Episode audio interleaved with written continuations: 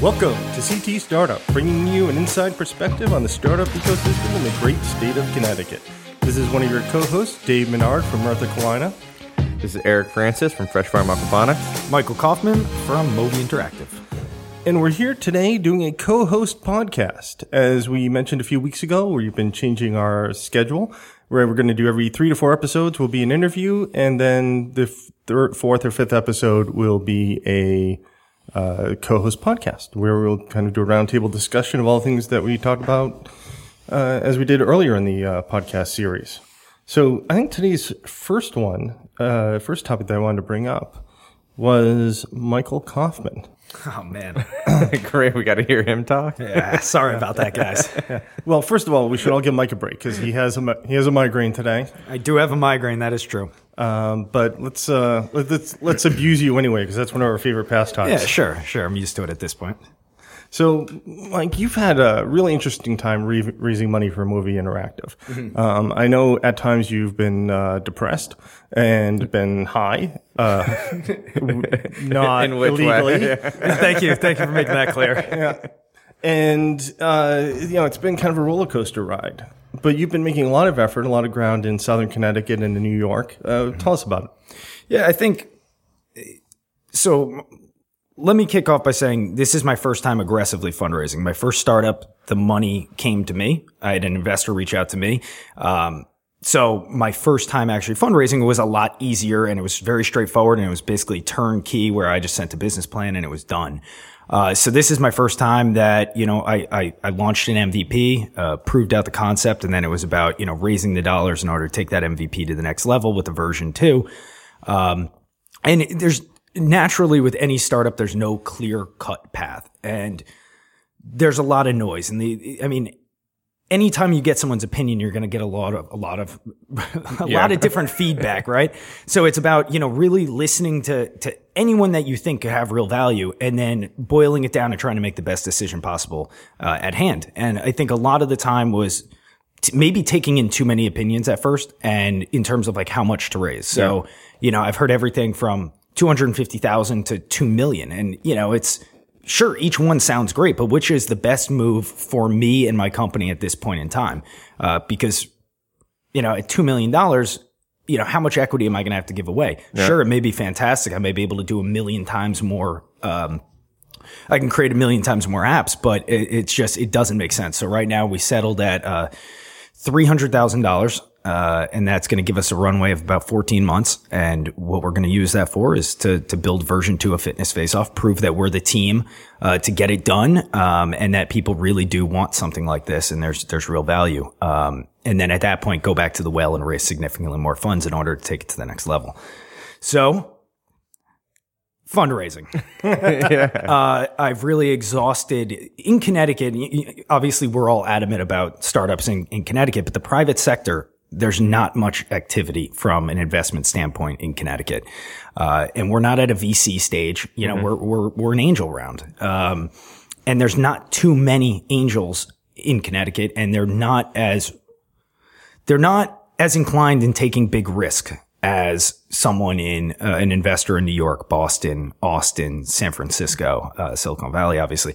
Um, so it was really about getting that that that footing in New York City, and that was has been the toughest part. But now that I'm starting to establish those connections, it's it's much easier. So So, what do you mean by they're not willing to take the risk? Because obviously, uh, for an angel, it's like there's there's risk in every investment that you do, right? I mean, obviously, you try to protect your downside and everything. But it, I mean, it, are you like you mentioned the Austins, the Boston's, the the Silicon Valleys, and, and New York?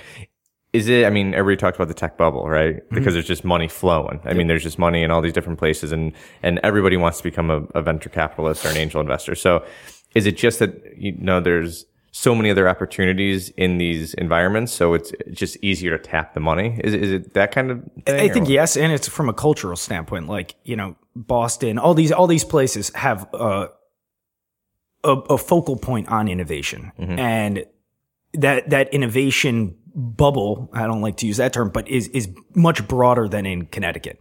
And what I meant like in terms of taking risk, the average angel investment round is significantly smaller in Connecticut than it is in somewhere like New York, for example. So it, we might be able to raise, you know, 150,000 in Connecticut, but 300,000 is, is, is not out of the, um, are we getting some feedback right now?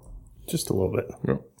Excellent. Uh, so it, it's much easier to get it, the, the money in New York. And the struggle has been just getting that grounding um, and getting those connections. Because listen, you're not going to get many uh, callbacks if you just cold call an angel investor or a or a, or a Yeah, VC. You know what I mean? Because they they have emails coming in every single day that you know this entrepreneur has the best thing since sliced bread.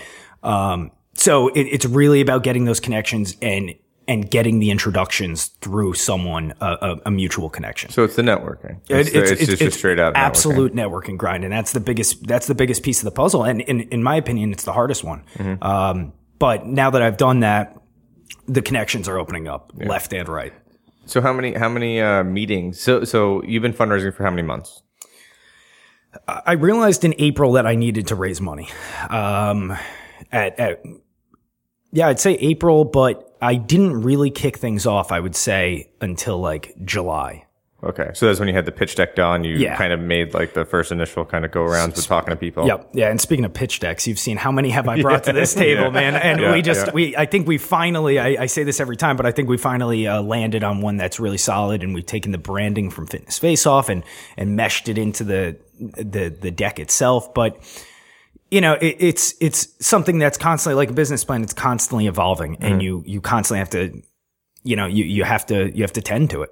So how many? How, like just to give everybody an idea, is so you've been fundraising from June, you said, or July? I'd say July. July. Okay. So and that in those few months, uh, July, August, September was really in Connecticut. Yeah. And just past, you know, two months, if that has been. So, like, how many meetings did you make in Connecticut? Like, how many people did you talk to for in Connecticut, and then versus you know New York and and maybe 30 connections in Connecticut. Um, and then New York, I mean, you could do so much in a New York day than you can do in, uh, you know, a, a month in Connecticut. So, you know, I was down there, I'm down there about four to five times, eh, four days a week on average. And it's just constantly a networking event to a pitch to a networking event. Occasionally I'll like eat something and maybe sleep every few days. But yeah, it's just, it, it, it's, it's a constant. And the networking events, I just attended, uh, the Blueprint Health, um, demo day, which was fantastic because it's all uh, VCs, angels, private sector investors that are active and adamant about you know health and wellness and technology. So that was a fantastic one. yeah. So we're just talking about how you, you hit the trough of despair. no. Yeah, yeah, no, and, and, and it's it's it's totally. Um, and that's okay. You know, if you if you look at or, or, or read anything about entrepreneurs or the the founders actually fundraising, it is a tough emotional battle to say the least. And mm-hmm. You know, everyone talks and everything like that, and they, oh yeah, I want to invest, and you, you know, and with any startup, you you it, it's it's a roller coaster of emotion. You are up, and then you come crashing down right away. But then guess what? The next day, something presents itself, and it's a holy crap moment. This is great. This is what I've been looking for. So you just need to ri- you, you just need to take a seat, buckle in, and, and go for the ride. So I, I'm not trying to get you depressed by asking this question, but uh, honestly, the the most impressive entrepreneurs I've ever worked with um, are persistent people. I mean, they don't give up, and, and they fight through each. Uh, you know, each uh, piece of adversity that comes their way.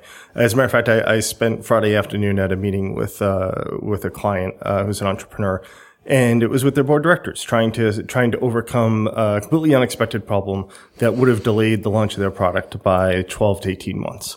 Um, and you know, he at no time suggested that that was going to happen. He talked about different ideas and, and he worked with board directors on different ideas, but he just refused to let it enter in his mind that that was, that that was going to be an issue. Um, where do you hit the line? Where, where's the line between persistence and dedication and knowing it's going to work and hitting the point where you, frankly, you should be spending your time doing uh, something different? I mean, you have to be an optimistic realist, right? and it's it's. I mean, it, it's tough. I, I think it's it's an instinctual thing. You know, you know. Like with my past startup, I knew when it was over, and you know, you don't want to admit that, but and it sucks. But at the end of the day, you know. And I think a lot of founders. Uh, don't know when it is time, and uh, that can that can be detrimental, and they've could waste years. Um, but it's it's just about just being able to take a step back and really look at it and, and from you know a, a non-judgmental point of view. So I guess I, this kind of piggybacks on that question, but so you're raising money, right? You're raising money to push the product to, you know, 2.0, right? Is there a limit where you say, well, okay, after eight months of fundraising, if we can't do it, we have this plan to get the money to make it happen? Like, Yeah. is there, is there a point where you just say, you know, we can't get fundraising, so we're going to find another way to, or self-fund it or do whatever? I mean, obviously, this may be a detrimental, you know, answer to the people that are looking to, to fund No, it. no, no. it's like- and I'm all about, you know, um, you know, being crystal clear. So I think it's really good because it's like, you know, how do you bring revenue in when you don't really have a, a version one, or I should say version two. So what I've been doing is I just pitched at a, an event called uh, the Ogilvy uh, marketing event, and we got second place, which was pretty awesome. And uh, we were the only, I believe, the only non-venture backed startup. So that was that was great to see. And uh, in the crowd was you know big pharma for the most part. And now I've been in talks with you know some of these some of these companies about ways that we could take the same game mechanics of Fitness Face Off and, and, and Movi and apply them to their own custom apps. Um, so we just kicked off these conversations and they've been going great. So the idea is, hey, maybe we can design them some custom apps uh, using the same game mechanics targeted towards whatever audience they may want and bring in some revenue to pump right into development. Um, and that would be that would be ideal. Okay, so if you did find a client that was willing to white label or do something with the, with the technology, you would.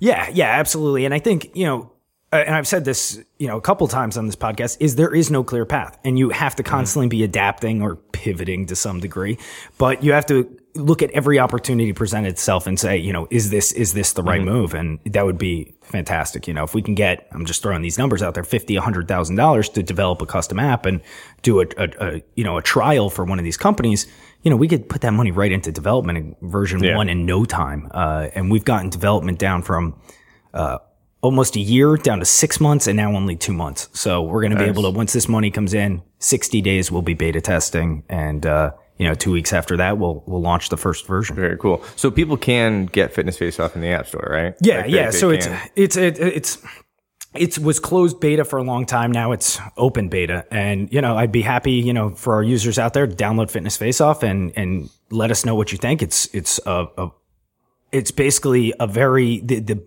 it was just to test the waters like any MVP. Um, and we've seen some fantastic results. We've gotten like, you know, 5,000 downloads and the feedback's been fantastic. And we're vocal with our users that, Hey, listen, this is version one. Tell us what you like, what you don't like. Yeah. We want to make this better. And, uh, I think that's been, that's been crucial because, you know, I'm engaged with these, these users constantly on a daily basis. That's great. nice. But I will say the issue with fundraising isn't so much, yeah, okay, it sucks, it, the time wise, and it really takes you away from product. That's the biggest issue. I haven't looked at Fitness Face Off from a, a, a product standpoint in months. Uh, luckily, I have an awesome team that's able to do that while I'm out grinding on the fundraise path. But, you know, it really does take you away from the design and the customers and those interactions. Well, this goes back to a message that, that we've been harping on here, which is that when you're first starting up a company, your goal isn't to get money. Your mm-hmm. goal is to understand your customer and build revenues. And when you get to the point where you either have revenues or you have a customer focused product that customers want, then you can go look at money. Mm-hmm. But raising money is a full time job. Absolutely, it really is, um, and you know that's that's what everyone says, and uh, I can I can validate that it is absolutely a full time job. Um, and like any like any entrepreneur, I mean, you don't have a day off, right? So like, what was yesterday? Sunday. I'm shooting emails while watching football all day yesterday. Um, it- don't get me wrong, that doesn't And suck. that- no, that doesn't suck at all. but it's it's it's, it's a same thing. constant fight, and you're constantly um, reaching out and networking, and and that's the that's the fundraise grind, baby.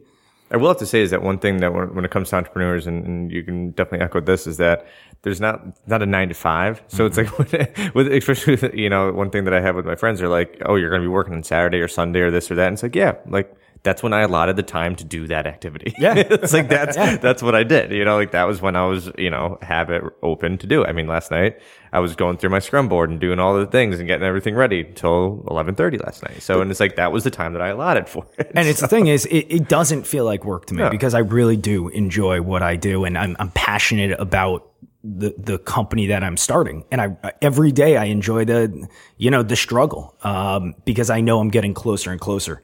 Well, it's, it's an interesting thought in in the legal world. There's always there's always a long time been a concern with work life balance. Yeah. right. Um, you know, people work very hard, and same times there's a high divorce rate in the legal profession, and frankly, a little bit too high of a suicide rate. I'm talking about the dark side of the legal profession, but and and so Depressing. I know. Yeah, right. I didn't mean to bring it down here, folks. Uh, uh, but so the thing is, is that so there's always a thought. Well, I want to try to find uh, uh, what they call like a lifestyle firm, or I want to find a place where you know I only work till six or something like that, which is frankly impossible in most areas of law. Right? You you just have you have a lot of clients, and, and they, you know they they need attention at different hours of the day, and you got to be responsive. Um, what I think is interesting is that in the entrepreneurial world, there's there's there's less of the work life balance and really making it just life.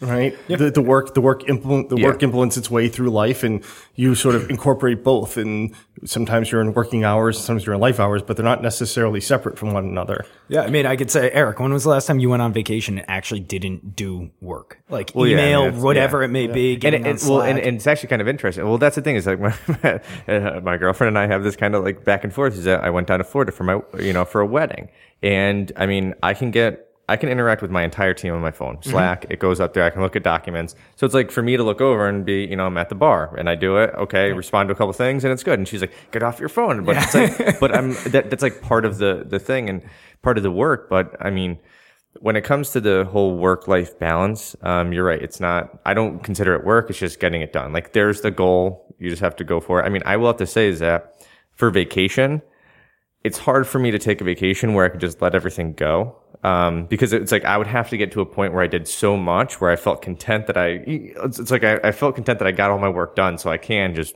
relax for five I- days. I- or it doesn't exist And, and for me, world. for me, I would rather say, okay, every morning for two hours, let me just bang out some stuff so I feel semi productive that day and then I can go out. Mm-hmm. Yeah, my So my nightmare vacation is probably one in which there's no electronic communication. Mm-hmm. Like there's just like there's no signal available. Yeah. Which in some ways that sounds amazing, but I mean, it does. But, but it does sound great. But at the same time, like I can't imagine not being in touch because I I was just on vacation Yeah. last month and I was emailing all the time.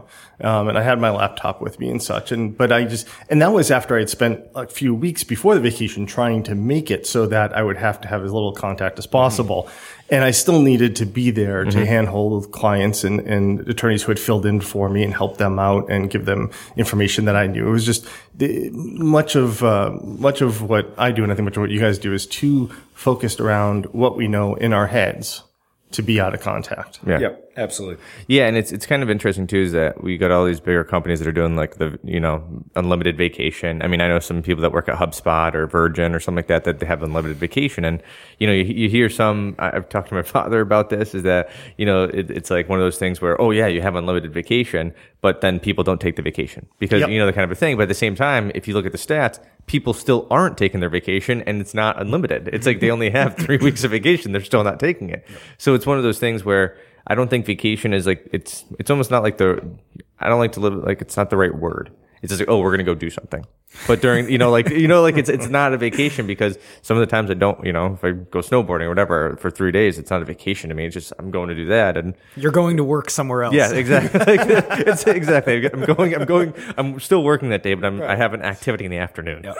you know so it's but I do find myself having what I consider appalling thoughts, right? Because I always thought of myself as, as sort of person who appreciates nature and, and history and, and, you know, really loving to go explore places and see things and such. And, and yet I could go to some place like, uh, America's Stonehenge up in New Hampshire, which is essentially a, a, uh, sort of sort of like traditional Stonehenge. They have it was made by a civilization, an ancient civilization here in the United States that uh, put up like a Stonehenge circle and would track the months of the year and the, the ancient aliens. Yeah. And, yeah, the ancient aliens. There you go.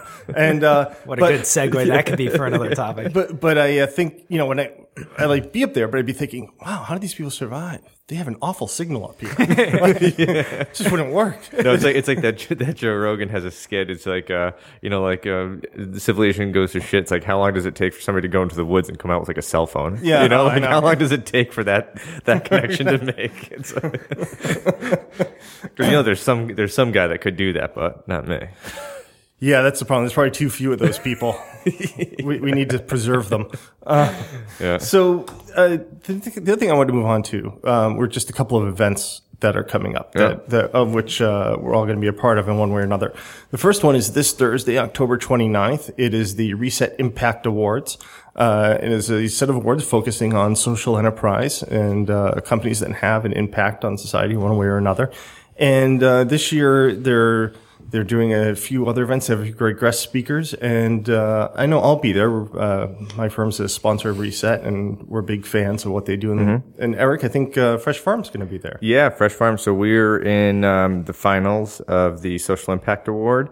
So that was out of 12 companies, I believe.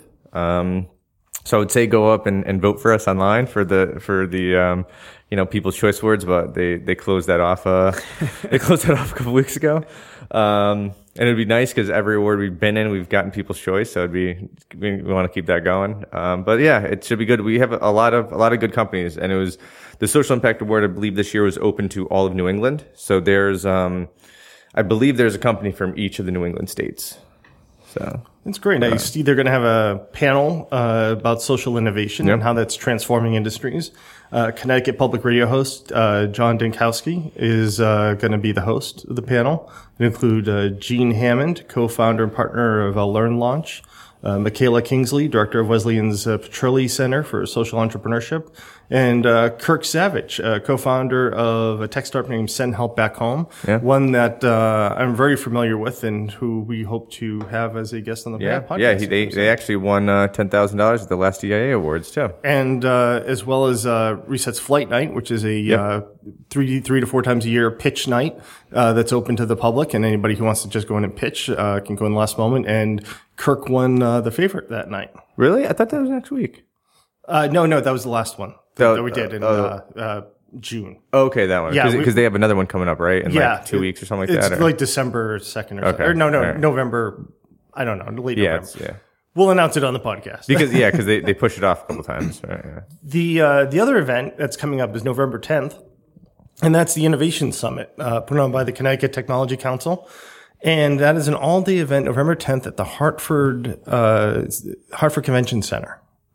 And that is going to be a big event. They've got over 130 companies attending. Uh, they have pitches. They have contests. There's, uh, you know, uh, one company will come out as an award winner. Uh, well, there'll be a few really? award winners, but somebody comes out as sort of the company to, uh, to Oh, I didn't I didn't know that there was. A, Um, yep. There's, uh, sweet. they have the, okay. So here, here we go. They have, uh, high growth companies in Connecticut that are honored for their remarkable potential. Uh, they have workshops as well. And what I th- find most uh, fascinating about it is that we're going to be there We are. um, in a couple capacities. I know Fresh Farm Aquaponics and Movi Interactive will both be presenting, nice. uh, or, or both have tables there. Um, Murtha Cullina will also have a table there as a sponsor of the event and a, uh, you know, obviously a law firm interested in entrepreneurship. And then most importantly, Connecticut Startup will be there. we will be. We'll have a table in the main room. We're going to be doing at least four interviews throughout the day. Uh, please come up, stop by and say hi to us. We'll, you'll see a big table banner and we'll be doing, uh, interviews with companies that are there and we- we'll post those over a couple of weeks. Yeah. Yeah, I was just saying maybe we can get on. You know, maybe if we if we're uh, tech savvy enough, we can maybe do it live at some point. But I don't know. I don't know if that would happen. But Maybe next year. yeah, we, we don't want to put Dave live. yeah, we have to That edit could you be- out. I know. That could be terrible. I mean, you know how much editing we do of these things. Too much pressure to be live. But uh, still, that, that would be very cool. We could, uh, we could, we could think about trying to uh, periscope it. Yeah, we could Yeah, Periscope. no, we can definitely do that. Yeah. So, so it'll be a great event for all of us, and for any of you who are interested in perhaps being on the podcast or want to talk to us about anything, you're more than welcome to come up to us. Yeah. I don't know. Yeah, maybe we can get people to just do like a 60 second pitch or something. Oh, that, That'd be good. Do a little shout out. I we'll, we'll have time. I have no. There's no reason why we can't do stuff between interviews. If Oh, somebody yeah. wants to go on and do a quick interview or something, we'll mm-hmm. post it. Yeah.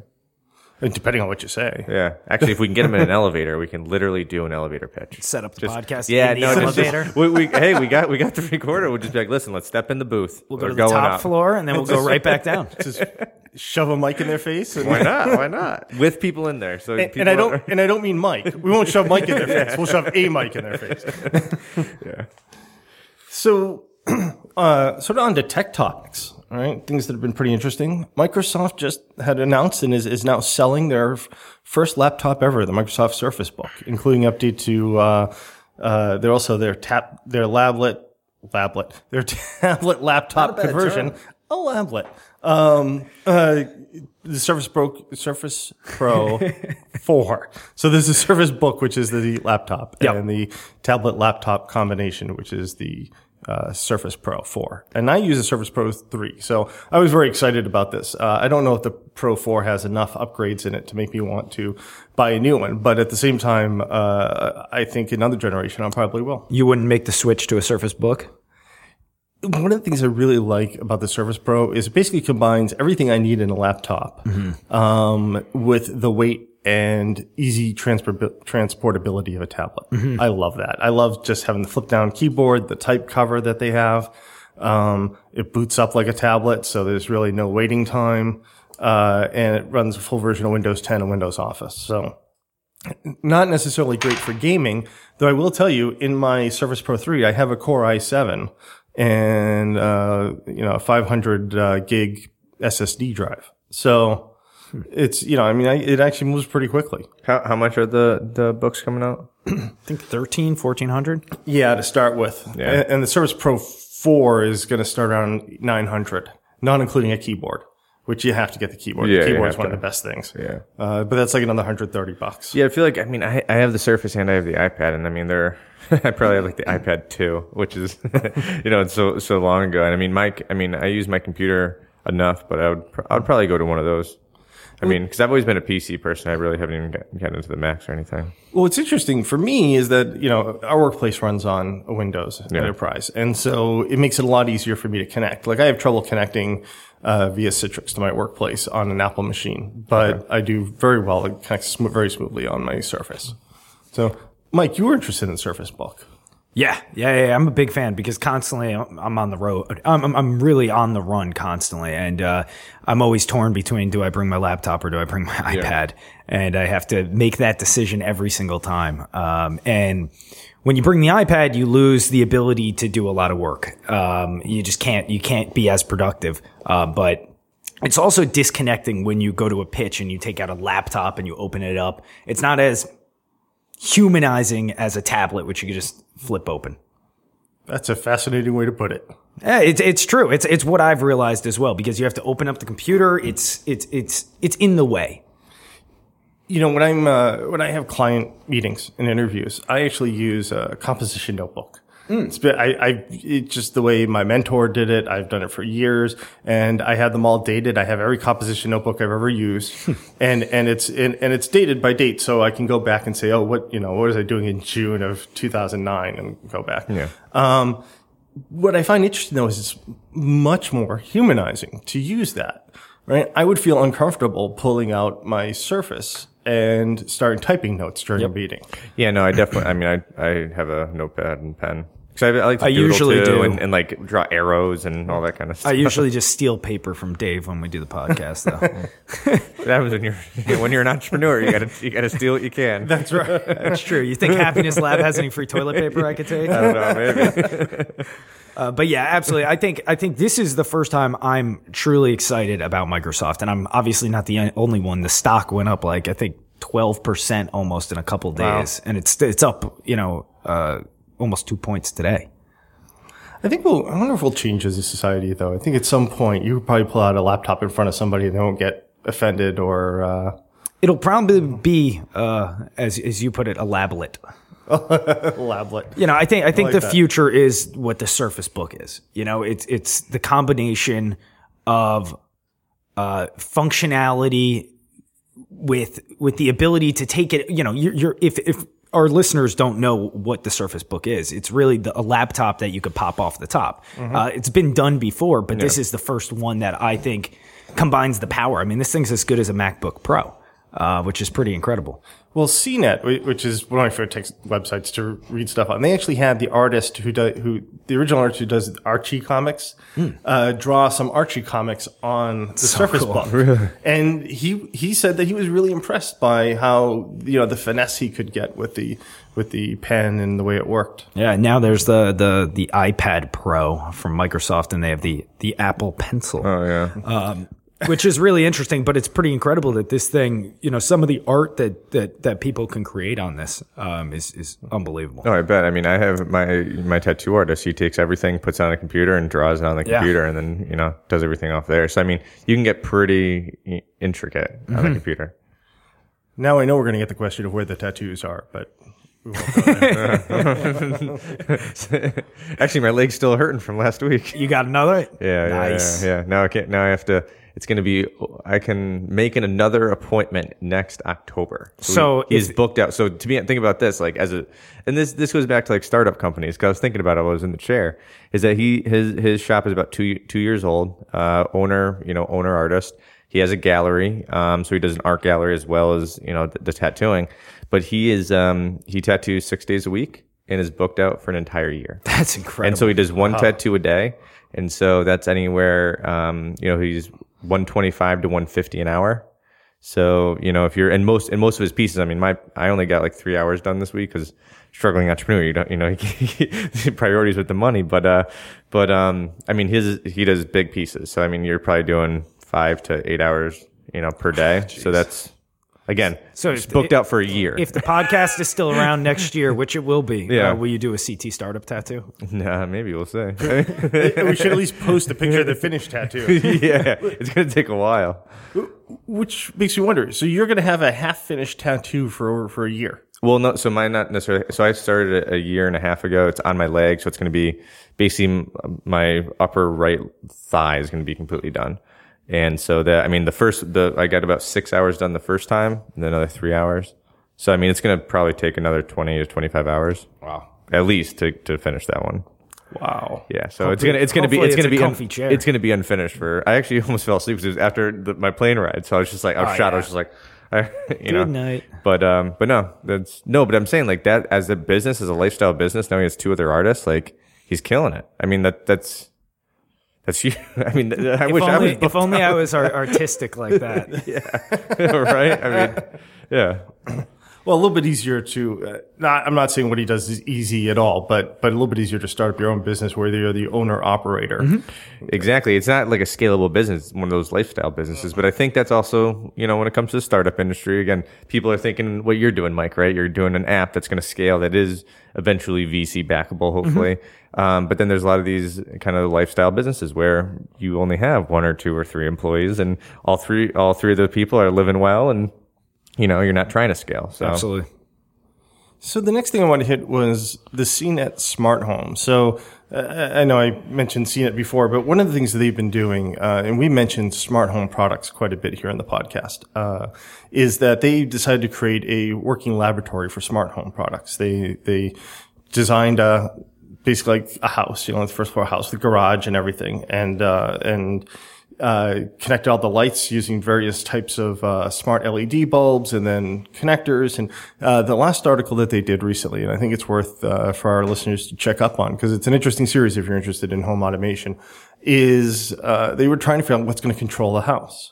And so they ran through uh, Alexa, which is put out by Amazon, which we've talked about here on the podcast before. Both Mike Kaufman and I have uh, have uh, Amazon Echoes uh, at home, and they also use Siri and Cortana and the Google one, which I can I think it's just called Google. Yeah, Google, Google now. Google now. So eventually they found that uh, no existing product in this price range, and mind you, this excludes the really high end uh, home automation packages that, that are done, uh, you know, by companies like Savant Systems or Control 4, Crestron, things like that. Um, but this is things that you can buy at a Best Buy and put together for your own house.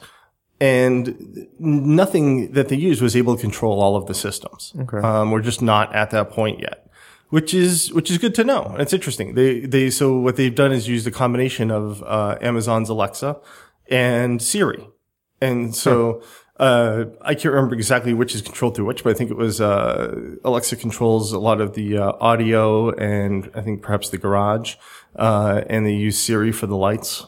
Uh, so, uh, and, and they're putting in more and testing more, uh, smart home gadgets, including, uh, you know, ovens and refrigerators that are all Wi-Fi connected. So I assume that that's almost like a, a new kind of opportunity then. So if there was one mm. platform that can connect or and can be kind of the, the Absolutely. the glue to, to all the other systems, because I, I I would imagine that each one of those companies. Are, I mean, I, I know that you know Google's ta- you know bought Nest and everything like that, so they're all acquiring these different companies to Yeah. build their own platform, kind of. So they're they're the dominant one, but would, there has to be integration from different. Well, and that is an amazing opportunity. However, it is also a programming nightmare. Well, that's, It- that's what I'm saying. Is it like, But whoever can get it done.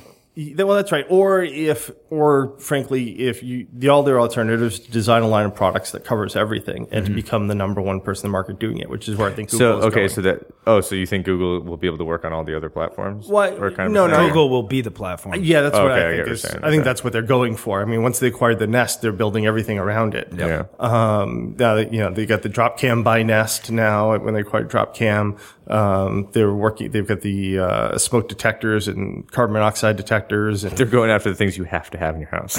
yeah, and, and Smart move. and then they just build the lights into their Start with the program. necessities. Yeah. Um, now, how they get into other consumer electronics again, your your smart ovens and your smart refrigerators and so on, where you can where you can monitor this stuff from a distance and you know use it over your phone. I, I actually don't know what the operating software is for that. I, you know, like I know Samsung and LG both have like smart ovens.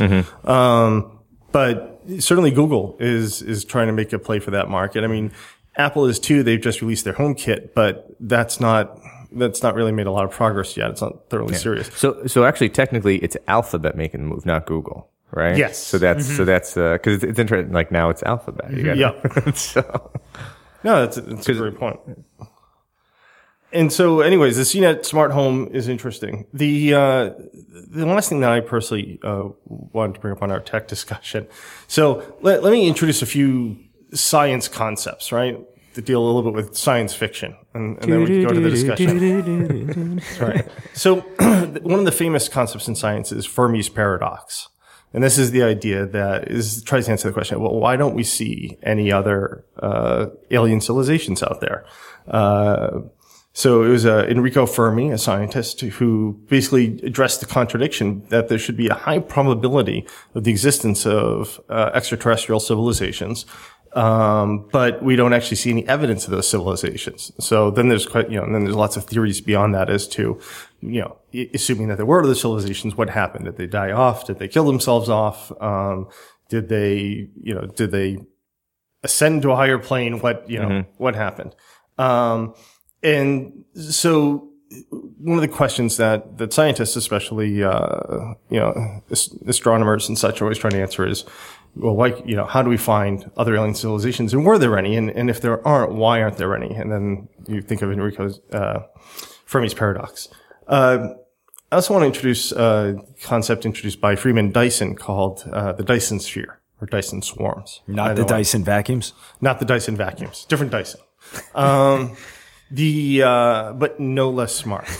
Um, so so a Dyson sphere is the idea of harnessing the power of the sun by or any star by building a civilization around it, literally encasing a sun in in a sphere of, of material and then taking and absorbing all that power of the sun inside the sphere and the civilizations inside the sphere and using all of that power to a maximum uh, potential. This is uh, Dyson swarm is, is is the same concept, but instead of a sphere, it is a swarm of essential solar connector collectors surrounding the sun.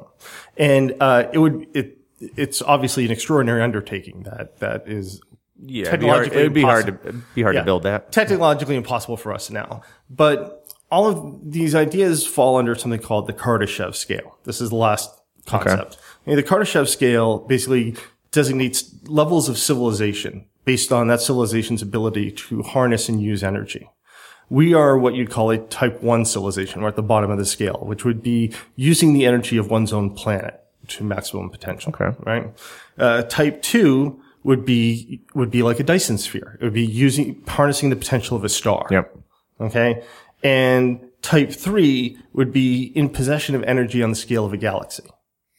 Okay. So, so we're, we're not even quite type one yet because we, yeah, I was about to say we haven't done it like the most efficient. yeah, we, we haven't, we haven't, uh, maximized, you know, the, the energy that the Earth can produce. Um, but type two is like a Dyson sphere and so on. So why do I introduce these things? The, the Kardashev scale, the Dyson spheres, uh, and the Fermi paradox. Well, all of these come into play in what was a really interesting article recently about a discovery by the Kepler Space Telescope. Okay. So this Kepler Space Telescope is designed to help track exoplanets and it looks for planets in uh, very far away galaxies. And they, uh, the astronomers using the uh, Kepler telescope in, in, in, a series of confirmed sightings had found a planet, or rather a designation. Um, you know, the, these are scientists, and I don't fully understand what they're saying, but they, at least they they have designations. So they found two interests, what they call transit events, which are events where the light from a star is reduced. Mm-hmm. Right, and trying to figure out why, what transited there. Um, and it was at a star called, or is an event called KIC 8462852. Um, and it was detected, uh, it had a, it had a brightness drop off of, uh, 15%. And then a brightness drop off of 22%. Right. So, so something was transiting through an area and they were trying to figure out what it was. And there's a lot of different possibilities, an infinite number of possibilities. But one of the possibilities that was put out there quite seriously was, was this the transit of an alien megastructure?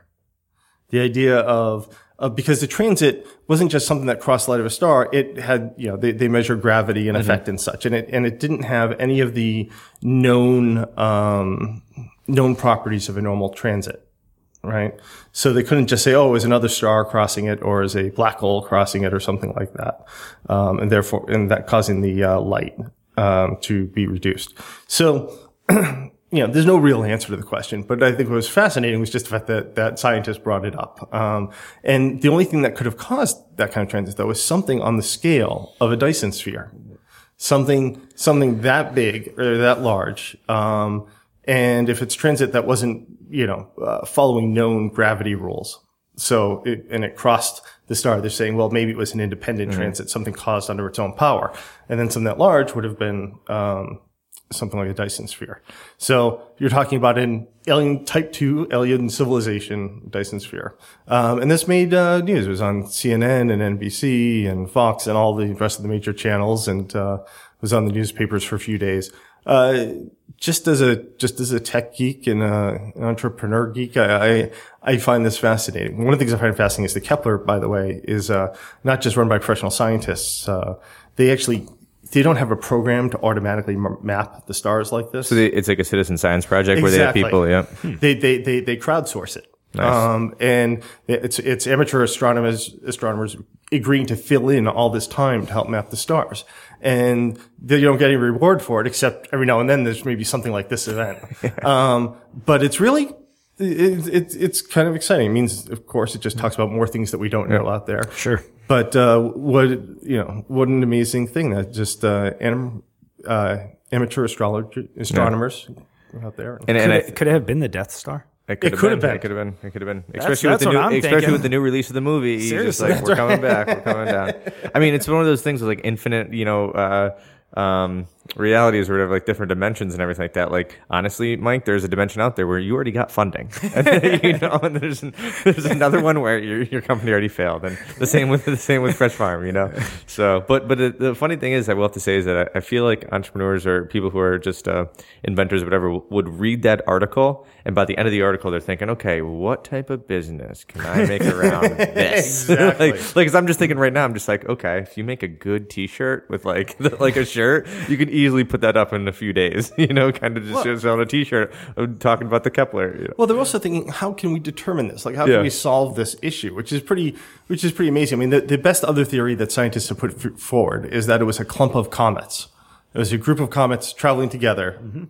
You know, but then why are they traveling together? Where are they going? It, it, it was go see the new Star Wars. go see the Star Wars. But I mean, so how do we develop more technology that helps us answer these questions when you see something like that to be able to get more information out of it? Yeah, and I've, I've, I mean, obviously, everybody. It's always fun to think about alien, you know, races. I love every time a movie comes out uh, around that. I'm definitely there to see it. Um, but a lot of people talk about the kind of like the social impact of us knowing that there's aliens, you know, the religious impact and everything like that. I think we're going about the wrong way. It has to be the business impact. You know, what kind of a business impact is this going to have on us and what opportunities are there? Because if we make it, we privatize this kind of thing, you know, there, you know what I'm saying? There may be a lot of opportunity in finding out if we, there's aliens. Hey, listen, if an alien lands in Connecticut, the first person that's going to be there is Mike Kaufman, and he's going to be like, "Okay, how do we monetize this?" Well, I You mean, if we got him into on a fitness, podcast. health, wellness? Download my app. Let's- they're going to be coming here looking for you because they already did. All right, they already did. They're evangelists. Then I'm in. Exactly, Early exactly. adopters. That's right. Fantastic. Yeah. Anyways, interesting topics, interesting times. Yeah, yeah. So, um, so yeah, a lot of cool stuff kind of happening in the next couple weeks. You know, we got the Innovation Summit, we got the Impact Awards and, and things. Um, and then, uh, you know, uh, I know we've been liking kind of the new, the new format, um, that's going on. I think we're just going to keep rolling with it. Um, where, you know, this is going to be the 16th uh, episode. So, um, please, if you are listening, let us know, um, if you have any, you know, comments, suggestions, um, any, any, you know, rips on us, keep it, you know, keep it PG. But um, just let us know what, what you're thinking about the uh, the podcast and everything. So, Another one in the books. Thanks, everybody. have a good one. Thank you. Take care.